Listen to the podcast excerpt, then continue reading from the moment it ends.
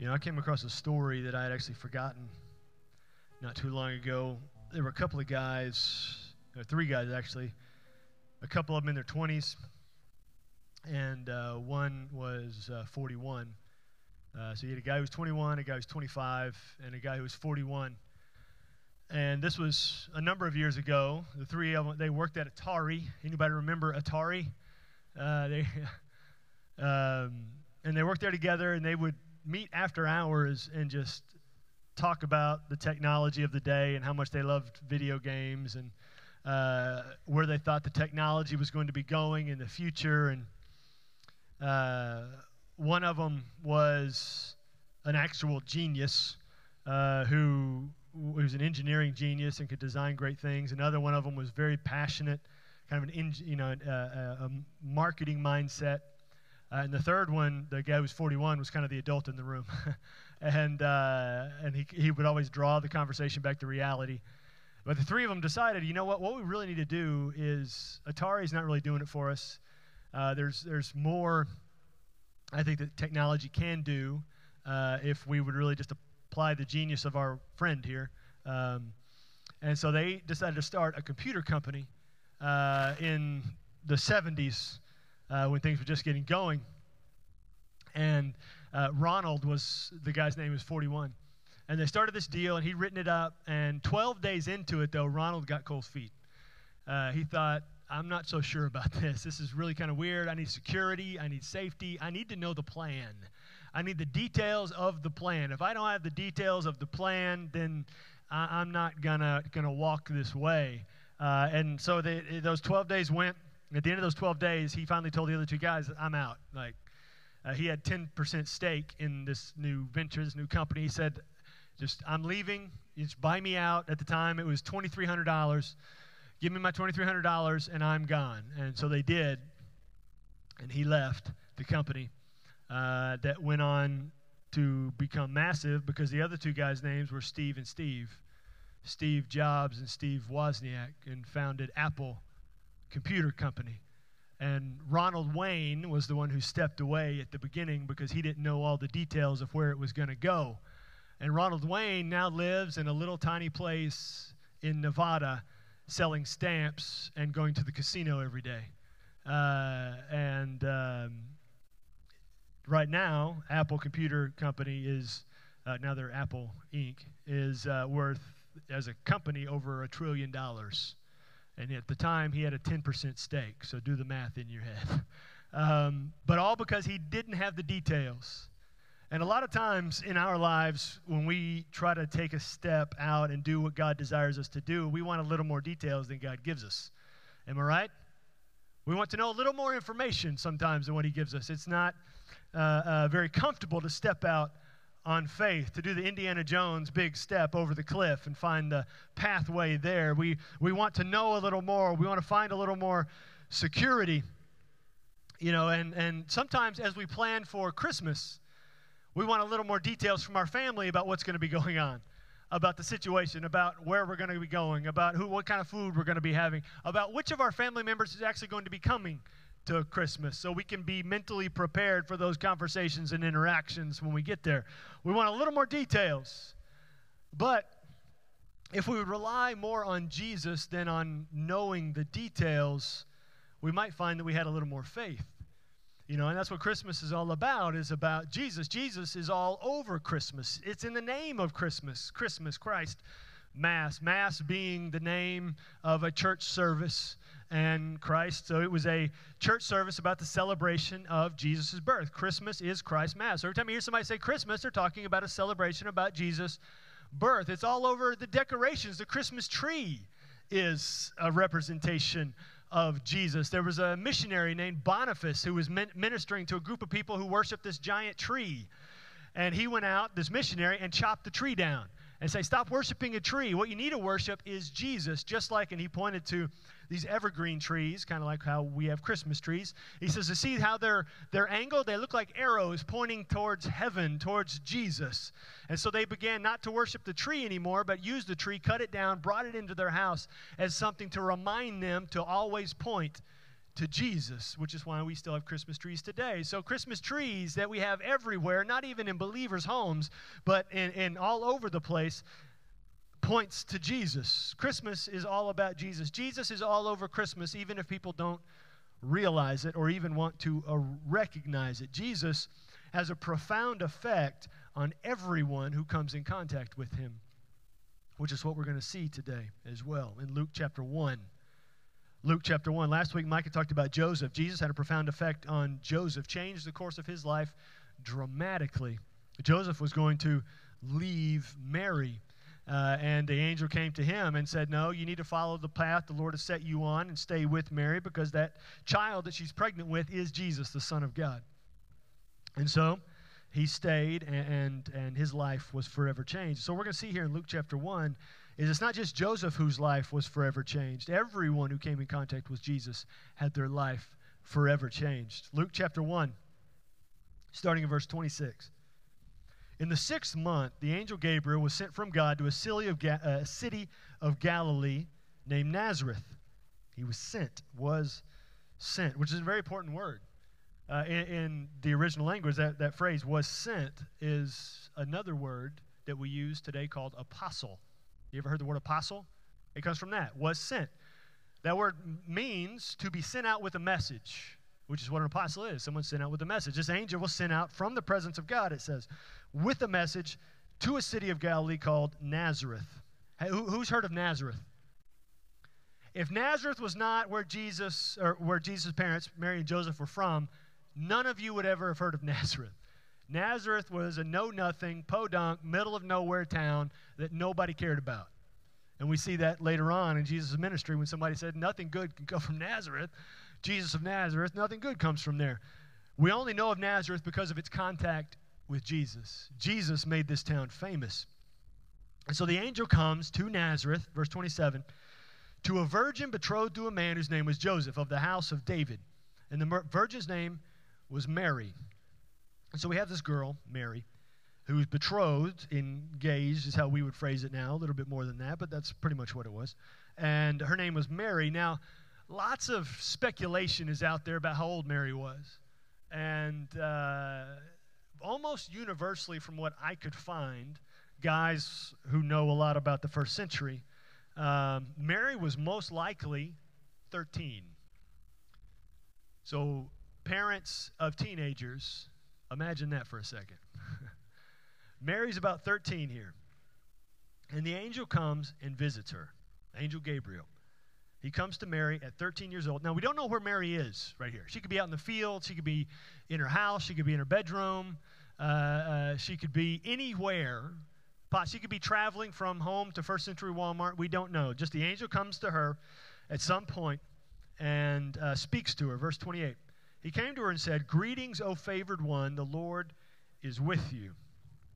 So the messenger, the angel, opens the conversation. And what's interesting, though, are a lot of things, as we're going to see in Mary's response in a second, is throughout Scripture, we rarely see an angel coming not only to a woman, but a child, coming and speaking in this way as though they were a fully grown adult. And that's what the angel does. Greetings, hi, O favored one, the Lord is with you.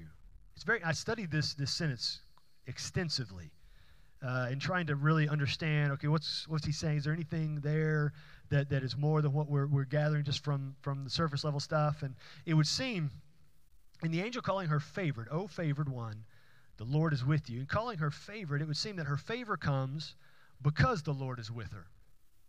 He says, Oh, favored one, the Lord is with you. It would seem in, in the way it's phrased in the original language that she's favored because the Lord is with her, not necessarily because she earned God's favor. Mary did not do anything to earn God's favor. There's nothing we can tell from the text until you get to the end that she has done anything to earn God's favor. And what we can see from other scriptures is we cannot earn God's favor. God's favor cannot be earned. God's favor cannot be earned. The Lord's favor is given, and not earned. Similar in Scripture to every other passage we see when, when Scripture tells us uh, to love, to honor, to respect. In all of those instances, it's given as an instruction, as something to do, as an imperative. We're to do those things. We are to love, we are to honor, we are to respect. It's a decision we make. In the same way, the Lord's favor is given and not earned. He decides to give it. He decides to give it. We can't earn God's favor because we're sinful human beings. We cannot earn God's favor. God's favor is given free of charge to us. It cost him a great deal. Jesus' sacrificial death and resurrection, which we see. If you're a believer, you believe in Jesus' sacrificial death and resurrection, uh, then you have the Holy Spirit. That's Romans chapter 8, verses 9 and 14. You believe in Jesus, you have the Holy Spirit. The Holy Spirit is within you. And then you have the Holy Spirit. So you have the Holy Spirit. You've been given the Lord's favor. And the Holy Spirit is proof of his favor on you. That word favor actually literally means grace. You have the grace of God, you have the Lord's favor, you have the Holy Spirit. The Holy Spirit is, is, is proof of God's favor, of God's grace on you. So Mary's favor uh, that the Lord had for her was not because of her, but because the Lord was with her. The Lord was with her because she believed. The Lord's favor is there.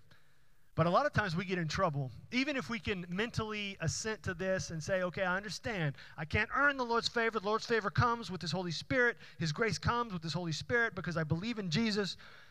But we still tend to think of that word favor like the way we interpret it today in, you know, 21st century, you know, phrasing. And we do this a lot where we take our 21st century brains and try to interpret first century phrasing, and sometimes we mess stuff up a little bit uh, because we say things different in 21st century America than they said in first century Judea. Wouldn't you say? Wouldn't you say? I can tell you right now, we say things different than people said five years ago. We say stuff different all the time. That's why the dictionary updates their dictionary every year, because we say stuff differently. And so, uh, the Lord's favor, though, sometimes how we think of it almost, we're not going to say this out loud, but I'm going to say it right now. We, we, we think about it this way almost like a good luck charm. I've got the Lord's, that person has the Lord's favor. That means everything they touch is gold. Everything they touch is success. No matter what they under, they've got the Lord's favor. That means they can do anything and they're going to find success at it. Now, we're not going to say that because that feels weird saying it's like good luck. God is good luck because not. God, that's not the way God works. But sometimes that's how we think of the Lord's favor. Is they're going to find success in what they do. But the Lord's favor is different. That's not how the Lord's favor works, Lord's favor on is on you in the same sense that you have his spirit. Mary was a believer in that she believed what was coming. She believed, she did not doubt that this was an angel from God. We see later on in the passage she believes what he is going to instruct in her to do and what he places in her life in the Jesus who's going to be with her. She believes that, she understands that, she uh, uh, lives her life in accordance with that from what we can tell. So God's favor was on her because he placed it on her and she walked in that favor. But she was still human. She still st- sinned. She still made mistakes, as we all do. But the Lord's favor is on us when we receive His Holy Spirit. His grace is on us when we receive His Holy Spirit. And His Holy Spirit brings strength and brings guidance and brings um, uh, love and joy and peace and patience and kindness and goodness and faithfulness and gentleness and self control. The Lord's favor, the Lord's grace, the Holy Spirit brings all of that with Him into our lives. Now, whether we avail ourselves of that favor, of that grace, of the Holy Spirit's influence is on us. Just because you have the Holy Spirit doesn't mean you're filled with the Holy Spirit. Just because you have the Holy Spirit doesn't mean you're always going to have joy and rely on the Holy Spirit to bring you joy. Just because you have the Holy Spirit doesn't mean you're always going to have peace and rely on the Holy Spirit when situations are crazy to give you peace.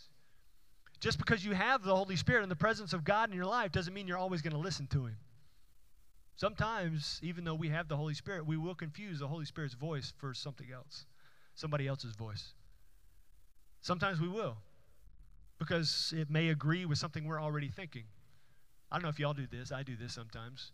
We, we tend to believe the voices that speak our own opinions back into us more than we believe the truth sometimes. And the Holy Spirit will always speak truth into us. And so the Lord's favor, His grace, comes with the presence of the Holy Spirit, comes with his presence in our lives. We've got to listen to his influence. So look at Mary, all right? Let's, let's look at her reaction a little bit. Okay, so the, this angel comes, tells her she has the favor of God, tells her that the Lord is with her, his presence is on her. Look at verse 29. But she was greatly troubled at this saying and tried to discern what sort of greeting this might be. now, this, I love this sentence. So she's troubled, like we talked a minute ago, because angels didn't typically come to somebody like her.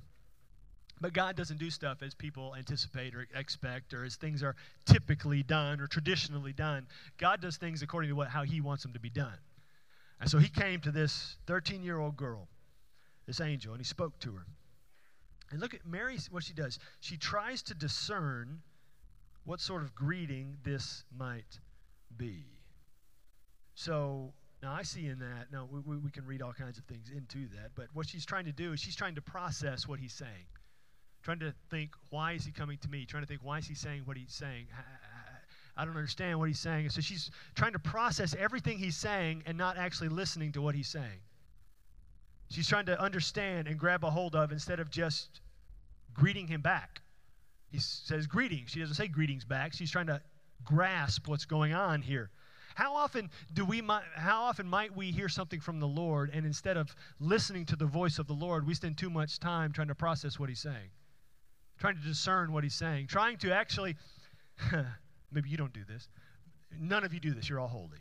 But you try to find a loophole out of what he's saying so you don't feel uncomfortable or weird or awkward. Go and tell that person about Jesus. Uh, I will at some point. You know, they, they've seen, I had Jesus on my shirt. And so I did. I told them about Jesus. And so we try to find, you don't. Again, y'all are holy. I do. I've done this. We try to find a way out of what he's saying and, and, and not actually listen to what he's saying. Well, we're trying, what we're doing in that moment is trying to discern our way out of following God's plan and God's will. God comes to Mary through this angel, and this angel says to her, Greetings, O favored one, the Lord's with you. And Mary's really trying to think and process and, and discern what he's saying. But he, as there's a pause in the conversation, the angel just continues to speak. Says, Well, she's not going to respond, so I'm going to start keep talking. Verse 30. The angel said to her, do not be afraid, Mary, for you have found favor with God. So he says it again. You have found favor with God. God's favor is on you, and everything in your life is about to change.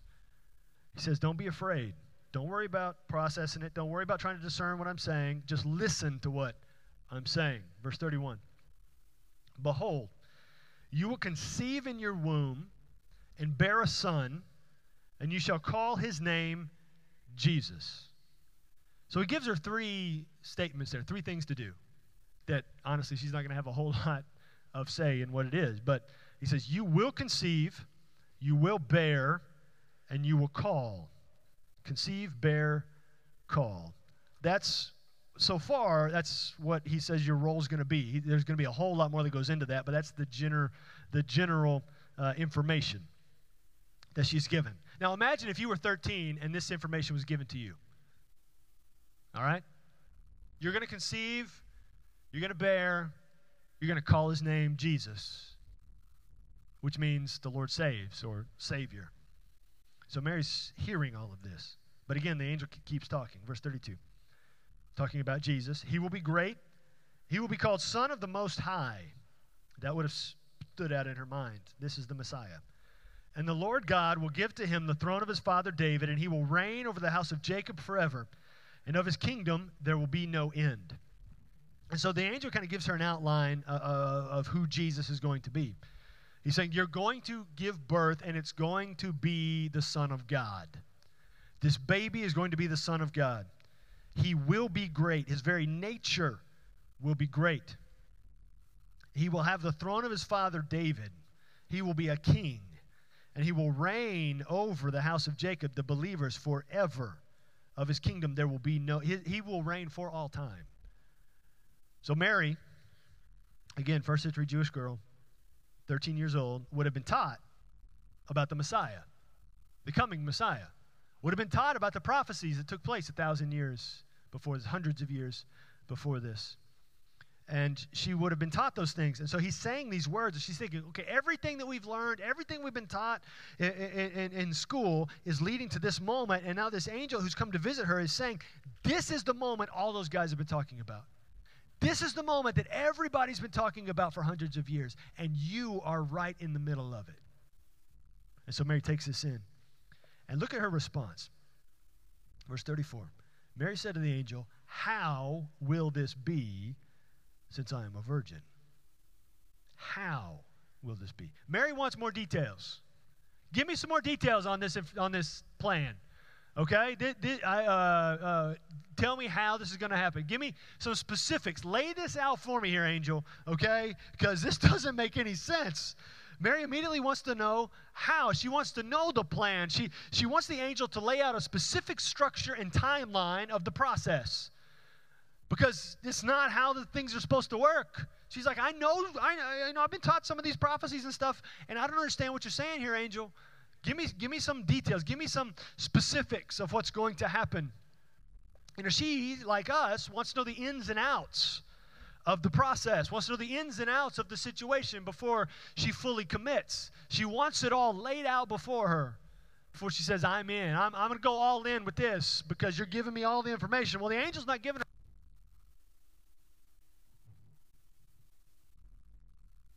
What happened? I'm back.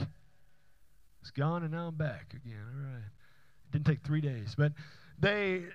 She wants uh, everything that's there, and when I was really trying to digest that and meditating on that understanding of why would she say how? You know, we've always looked at Mary as, as the end of the passage. She says, I'm willing to do whatever the Lord wants. But here in the middle, she, she wants the specifics. And I begin to apply that to myself. Say, there's a lot of times I want the specifics. I want to know everything that's possible. And even more than wanting to know, I want to control everything that's going on. I want to control it. And sometimes what I think happens is the knowing as much as we can, understanding as much as we can about a plan or something that's going to happen in the future or in the very near future, and trying to know as much as possible, that's an equivalent to controlling the situation. Because we want control. We want it as much as possible. And if we can know more, then we can feel like we're in more control because we're more in the know. And if I'm more in the know, then I'm more in control, and then I feel more comfortable with the situation I'm in, even if it's an uncomfortable situation. And so when I can't control the situation, I just want to know everything that's possible to know, the inner workings, or at least, you know, that would make me feel a little more in control. However, to be in control or to feel in control, I first had to wrestle control away from the Lord. If I feel like I'm in control of a situation, that means I really don't understand the situation. Because the Lord's in control. The Lord, God is in control. God has a plan, and God's plan is good. And so if I am in control, or if I feel like I'm, I'm in control, at least internally, I have wrestled control away from God and I'm not following his control. I'm not trusting his abilities, his sovereignty, his power. And so when I would come to God and I say, God, how is this going to happen? God, give me some specific outline here. I know I'm only on step two, but I want to know step three, four, five, six, seven, eight, nine, ten. I want to know them all. Unbeknownst to me, there's 100 steps, not just 10 steps, but God doesn't give me those steps. He just gives me the step I'm on until I finish that step, and then He's going to give me the next one. Because as you've heard me say before, if you've been here very long, God's not going to give you a life where you don't need Him. A lot of times we want to pray away God's need, uh, our need for God in our lives. And so we pray in a way that we don't need God on step three when we're on step two. We want step three, four, five. And God says, No, just trust me now, and then I will give you the next information when you get to the next step. You're not ready for it yet. But we say, God, I'm ready for it now. I want to know now. Give me everything you got, God. I need to know how this is going to play out. I need to know how I'm going to pay that bill that's coming on Tuesday. God, I need to know what's go- how we're going to accomplish this thing. And God says, that's not for you to know yet. You need to trust me where you're at. You're not going to trust me where you're going if you don't trust me right now. It's not going to happen. If you don't have trust on step two, there's no way you're going to have trust on step 92. You need to trust where you are before you can trust where you're going. You got to trust me now. And it all comes down to trust. Do I trust God enough that I don't need to know all the details, all the plans that need to be accomplished? Do I trust God in the process? Do I trust him in the process that he's going to take care of it? He's going to deliver on his promises. Seek first the kingdom of heaven, and all these things will be added. Do I trust his promises? Or do I want to know everything that there is to know? Do I want to control everything there is to control? You know, if we really dialed down on this, if we knew all the details of the, pro- of the process, then we would feel like we don't need God in the process. If we knew all the details, then we wouldn't come to God in the midst of the process. If I'm on step two and I know about step three, four, and five, I get to step three, then I'm going to feel like I don't need God to get to step four because I've already got the information. I'm not going to come to Him every day on my knees. I'm not going to come to Him and say, God, how do I do today? How do I accomplish this? How do I get through this? If I'm in the, if it's August and I'm in the midst of a of a deep, difficult thing, and God says that thing is going to pass in a few months, then I've just got to wait it out and not rely on God through September and October and November and December and January and February. If, if we knew in, in, in March how COVID was going to go, we still don't know when this deal is going to end. If it's, we don't know. But if we knew an end date, we would be striving for the end date and not trusting God in the in between. God's not going to give that to you because He knows people. We see it with the Israelites over and over and over again. God didn't give them the next step, and they still went off and tried to create their own next step. Man, how, do, how often do we do that, right? I mean, just look all the way back at Abraham, the very first one. The very first one God calls to, I'm going to make you a great nation. And what does Abraham do? He doesn't wait. He waits for a little while, but then gets tired of waiting and goes around and tries to make his own plan, tries to make his own path. And he creates millennia of problems as a result of his own path. Maybe God doesn't want you to take step three yet because it's not ready yet. Maybe you're not ready yet. Maybe you need to wait because your impact from step two to step three in the faith, in the waiting, will impact somebody else and allow them to be used by God in the process and grow you both to a place far beyond where you could have been otherwise. We need to trust God. Friend is going to help me real quick. You see, I've got this little platform deal here. And if I'm up here following the plan of God, and I get to the edge, and I'm like, man, you know, I'm on step two, and I know I've got to get back there. How am I going to get there if I'm on step two? I know there's got to be something coming, but man, God's taking, come on, man. God's taking forever. And I'm looking and, and I don't see anything, and, and something's coming. Something's coming. I don't know it's coming. Something's coming. God's, God's working always. If you remember when God came to Moses and said, I want you to go and deliver my people from Egypt, and Moses laid out all these complaints and all these problems, God had already sent his brother Aaron to come to him. Before God even called Moses, the plan was already in, in, in motion. But if I'm on step two and I want to go somewhere and God told me something's coming and I want to do something else and I don't know when it's going to be there, I've got to have patience and wait until the step is in place. Because God's using somebody else to bring the step there. God's growing somebody else to bring the step where it needs to be, to prepare for what is going to be there. And I could take that step in advance and I would end up falling to a depth I was not at previously. Or I can wait for God, and when step three arrives and He says, okay, you're done with step two, take step three, and I realize I'm at an elevation I was not at before. And I would not have been at that elevation if I had taken step two or step three into a place that was not there, or I had gone in my own direction and tried to come up with my own plan and try to go my own way, then I would not be where God wanted me to be. Because if I go my own way and step four comes along and it's another two feet above this one, I'm in no position to get on step four. Because I'm walking around here back on step one and I thought I've really advanced when really I've gone backwards because I refused to wait on God. Refused to go where God wanted me to go. I refused to wait. And I was too busy wanting to know all of the details than to just sit where God has me until God says go. Man, far too often we do that, right? When God's. What we need to do is not move until God says move, not step until God says step. Because when we step and God hadn't said step, we get into all kinds of trouble. We get into all kinds of problems. We end up in, in friendships and relationships that lead us down a path we don't need to go down. Man, I can. I was wondering why God gave me this story this week. There's a young man I knew when I was a youth minister. Phenomenal young man. He had a, a really difficult childhood. And he came to church, he was brought to church, and he got saved, and he lived a life, and, and uh, you could talk to him and, and, and in conversation with him. He loved the Lord. But in waiting on the Lord, some guys came into his life through the church, and they introduced him to drugs. And they became his supplier. A, a young man, I mean, in uh, right out of high school and college. And uh, I rem- it, it still hurts. Getting the call, he had OD'd and died.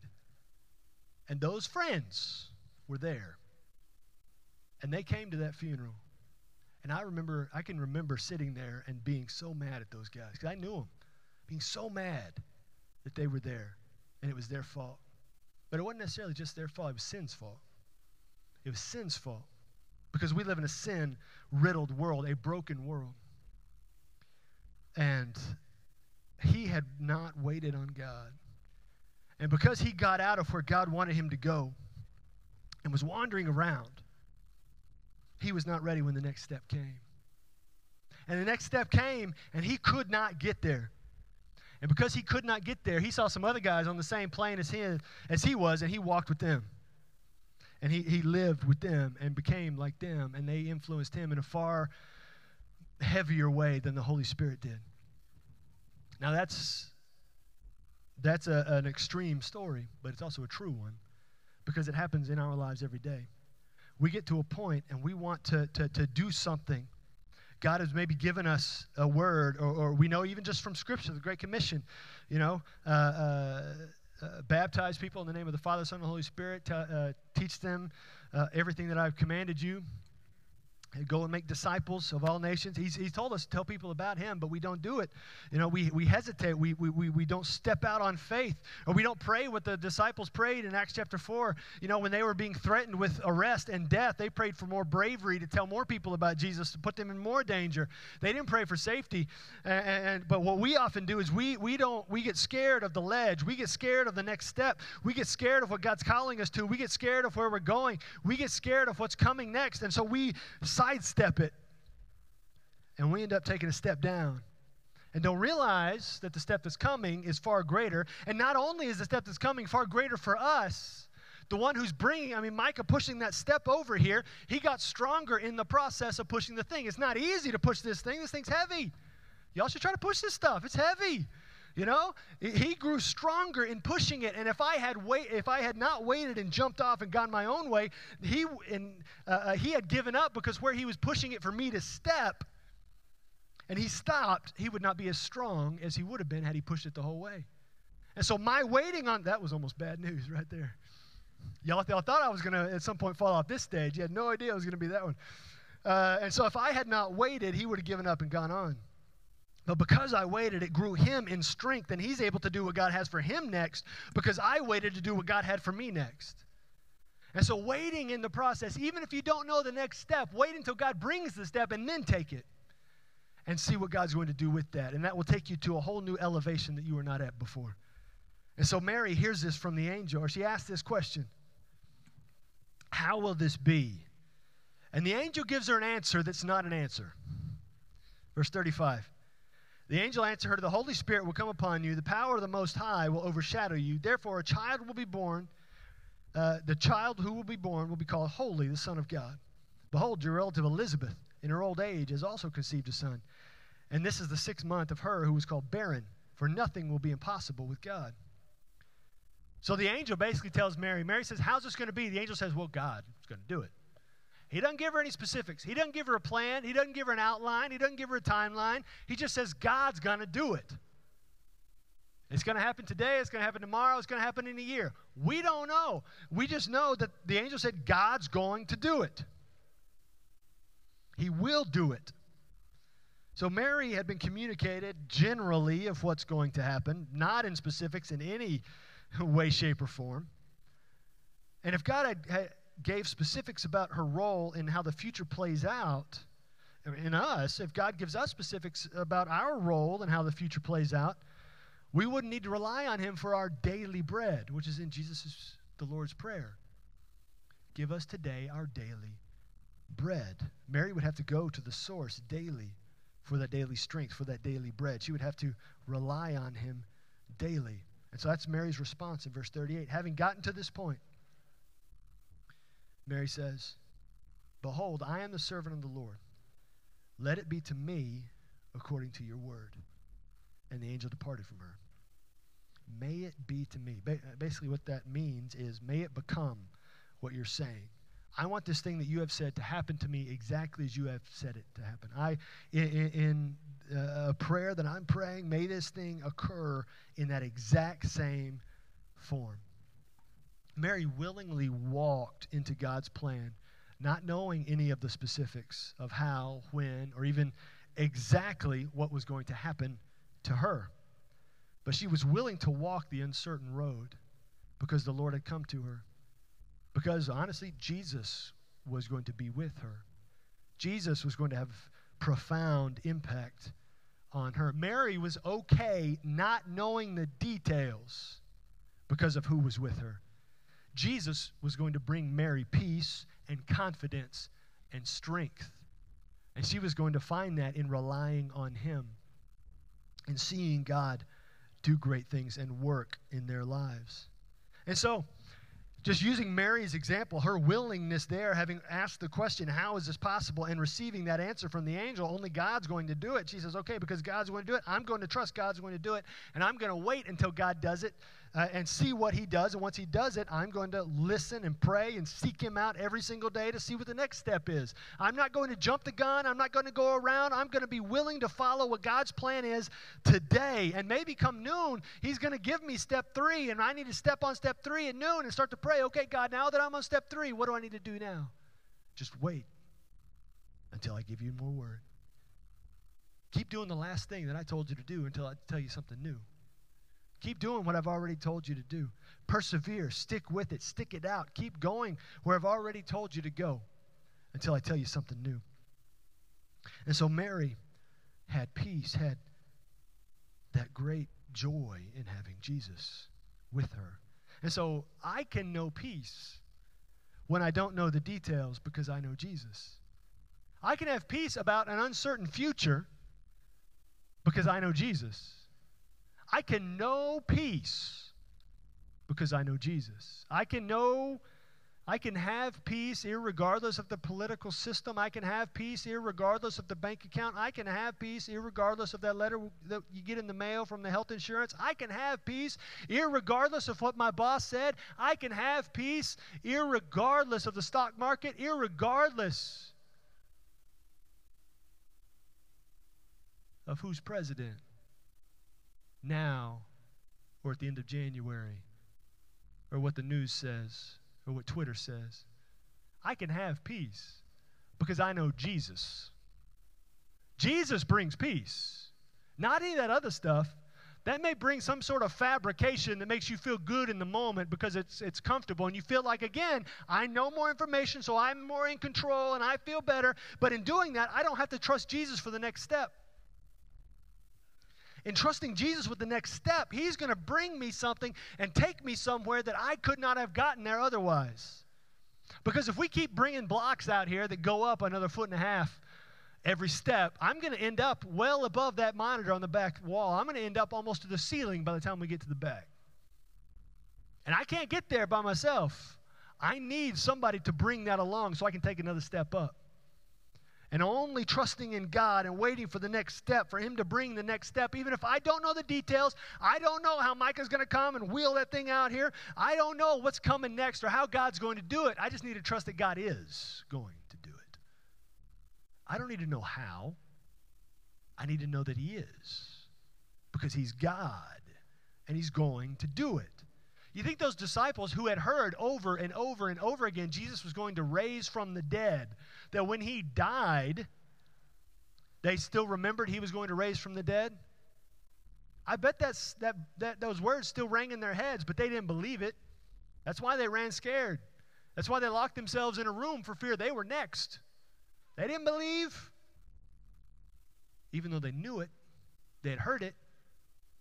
Their experience taught them something different. But sometimes when experience is telling us one thing and God is telling us something else, we need to trust God more than what we perceive to be our reality. Because who created reality? God. And so, how I perceive reality may not be what's really happening. You see, before that block came over here in front of the stage, my reality was there's nothing there, and if I step out, I'm going to fall. And I'm going to get injured. And, and it's not going to be pretty. But I hadn't, in the illustration, I, I, had to wait until God brought something there for me to step on. And it wasn't when maybe I wanted it to be there, but it was there when God needed it to be there. When I needed it to be there, if I would have waited, then I could take that step up. But I can't take the step until God tells me to. And so, wherever you find yourself in your life, in your situation, wait on God. Don't give a condition on being willing. You know, like Mary's phrase at the end May it be to me according to your word. Let it be to me according to your word. Don't say, let it be to me according to your word, only if you give me more information. Only if you tell me a little bit more about how this is going to go down. Only if I can know exactly when it's going to start and when it's going to end, and that's the only way that I'm, I'm, I'm going to buy into this deal, God. Give me some more details. I need it in order to go with this. But faith is taking a step before you know all the details. And in the process, you may know none of the details until you look back and, and, and, observe all the ways God delivered you to get you to where you are now. And He did. Faith is trusting that God will have the step in place when He says, take that step. And it may defy all ration and all reason, but you take the step when God says, take it, not when everybody else says, take it. Not when even experience says take it. You take the step of faith when God says take it. Because only then will you discover that God is taking you somewhere new. Trust God. Trust Him. Trust Him. Know Jesus. Know peace. Know Him. Know who He is. And then you can know peace, experience peace. But do you know Jesus? Is the question. There's two questions, actually. First one is Do you know Jesus? Do you believe that He, God's Son, died so all your sins would be forgiven? And He rose from the dead so you can live after you die. That's how you know Jesus. That's how you're introduced to Him, is believing in His death, forgiving your sins, His resurrection, granting you eternal life, granting you life after you die. If you believe in Jesus, then that's where it starts. So, whether you're watching online or you're in the room and you need to believe in Jesus, that's how you do it. You just believe that He came and He died and He rose from the dead. And so that's where, where all of this starts. That's how you can find peace. That's how you can find a future that He has planned for you, the very purpose for which He created you. You can discover that in knowing Jesus. And you know Jesus by believing in Jesus. But then, having believed in Jesus, finding favor in Jesus, following the influence of the Holy Spirit, you have to ask yourself do I trust Him? It's an easy thing to say, it's harder to do. You have to ask yourself do I trust him? Do I trust Jesus? Do you trust him for your daily bread today? Today. Maybe you don't know the plan God has for you tomorrow, but do you trust him even if he reveals something to you today? Do you trust him for today? Trust him. Believe in Jesus, step one. Step two, trust him with step three. Trust Him. Trust Him. Trust Him over and above everything else. I was reading a book this past week, and in it, it, there was one section in there on uh, Mother Teresa, and she had a quote that said, "Faithfulness, not success. Faithfulness in the eyes of God, not success in the eyes of people. What matters most is trusting God, being faithful to God's word, God's plan, God's instruction. That's what matters. Faithfulness, trusting in the Lord. Do you trust Him today?"